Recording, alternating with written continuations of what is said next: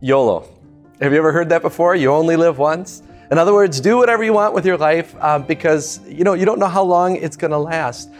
Unfortunately, a relationship with God doesn't often make the short list. Uh, there, there's a sentiment that's shared by um, young and old alike, and it goes something like this I've got time for God, or to get to God later. I've got time to get to religion later. But the fact that that sentiment is shared by 20 somethings as well as 80 somethings ought to betray the, line, uh, the lie behind it. Uh, uh whether you, you, you, want to just enjoy life or, or, or you want to you wanna repent later or you're too busy for God, there are a lot of people who think that putting off a relationship with God is okay. We need to understand that time is a wonderful gift that God gives us. We also need to understand how He wants us to use it. He wants us to use it to come to know Him. Uh, the truth is, no one, no matter how healthy or wealthy, is guaranteed a single day on this earth. Uh, now, this may be a morbid thought, but I may not wake up tomorrow. You may not either. Jesus told a, a parable that's a, an earthly story with a heavenly meaning uh, about a man who, uh, who is rich. And he said to himself, You know what? I've got lots of grain stored up for many years. I'm going to take life easy. I'm going to eat, drink, and be merry. In other words, he said, I'm going to do me. Well, God said to him, You fool. This very night, your life is going to be demanded from you. We don't have a guarantee of how long we have on this earth. Um, as one uh, seminary professor said at the seminary that I attended many years before I attended there, he used to say, uh, the only problem with 11th hour conversions is that most people die at 1030. In other words, don't put off this relationship with God because you never know how much time you have.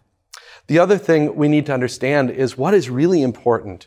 Is it eternally important or, does it eternally matter if you become the best at your line of work?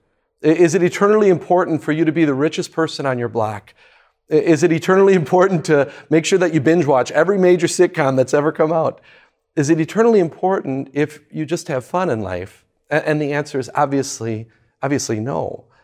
We have this thing called the tyranny of the urgent, right? There's so many things in our lives that are clamoring for our attention. They're all screaming out, pay attention to me now. But the only problem is those aren't always the most important things. All the while, the most important things like our health and our family, and most importantly, our Savior Jesus, stand on the sideline void of adequate attention. Jesus asked a question once, and I want you to ask it of yourself too. Uh, what good is it for a person if he gains the whole world yet forfeits his soul? And the answer is it is no good, right? Even if you could gain the whole world, which we settle for much less than that so often, uh, it'd still be a fool's bargain if it cost us our soul.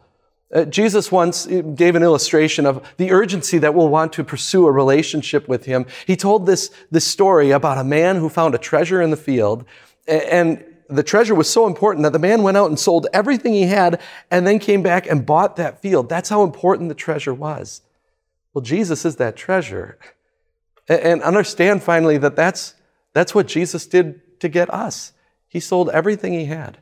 He traded the eternal praise of angels in heaven to be born in a barn and be laid in a feeding trough with the smell of cattle all around. He traded that divine right of the praise of all for the curses that he heard on the cross. He even gave his life up on that cross. Why? Well, so that he could have you, his treasure. And this is finally why we will spend our time in this life to spend daily spend time with Jesus. It's as the apostle Paul said, now is the time of God's favor. Now is the day of salvation.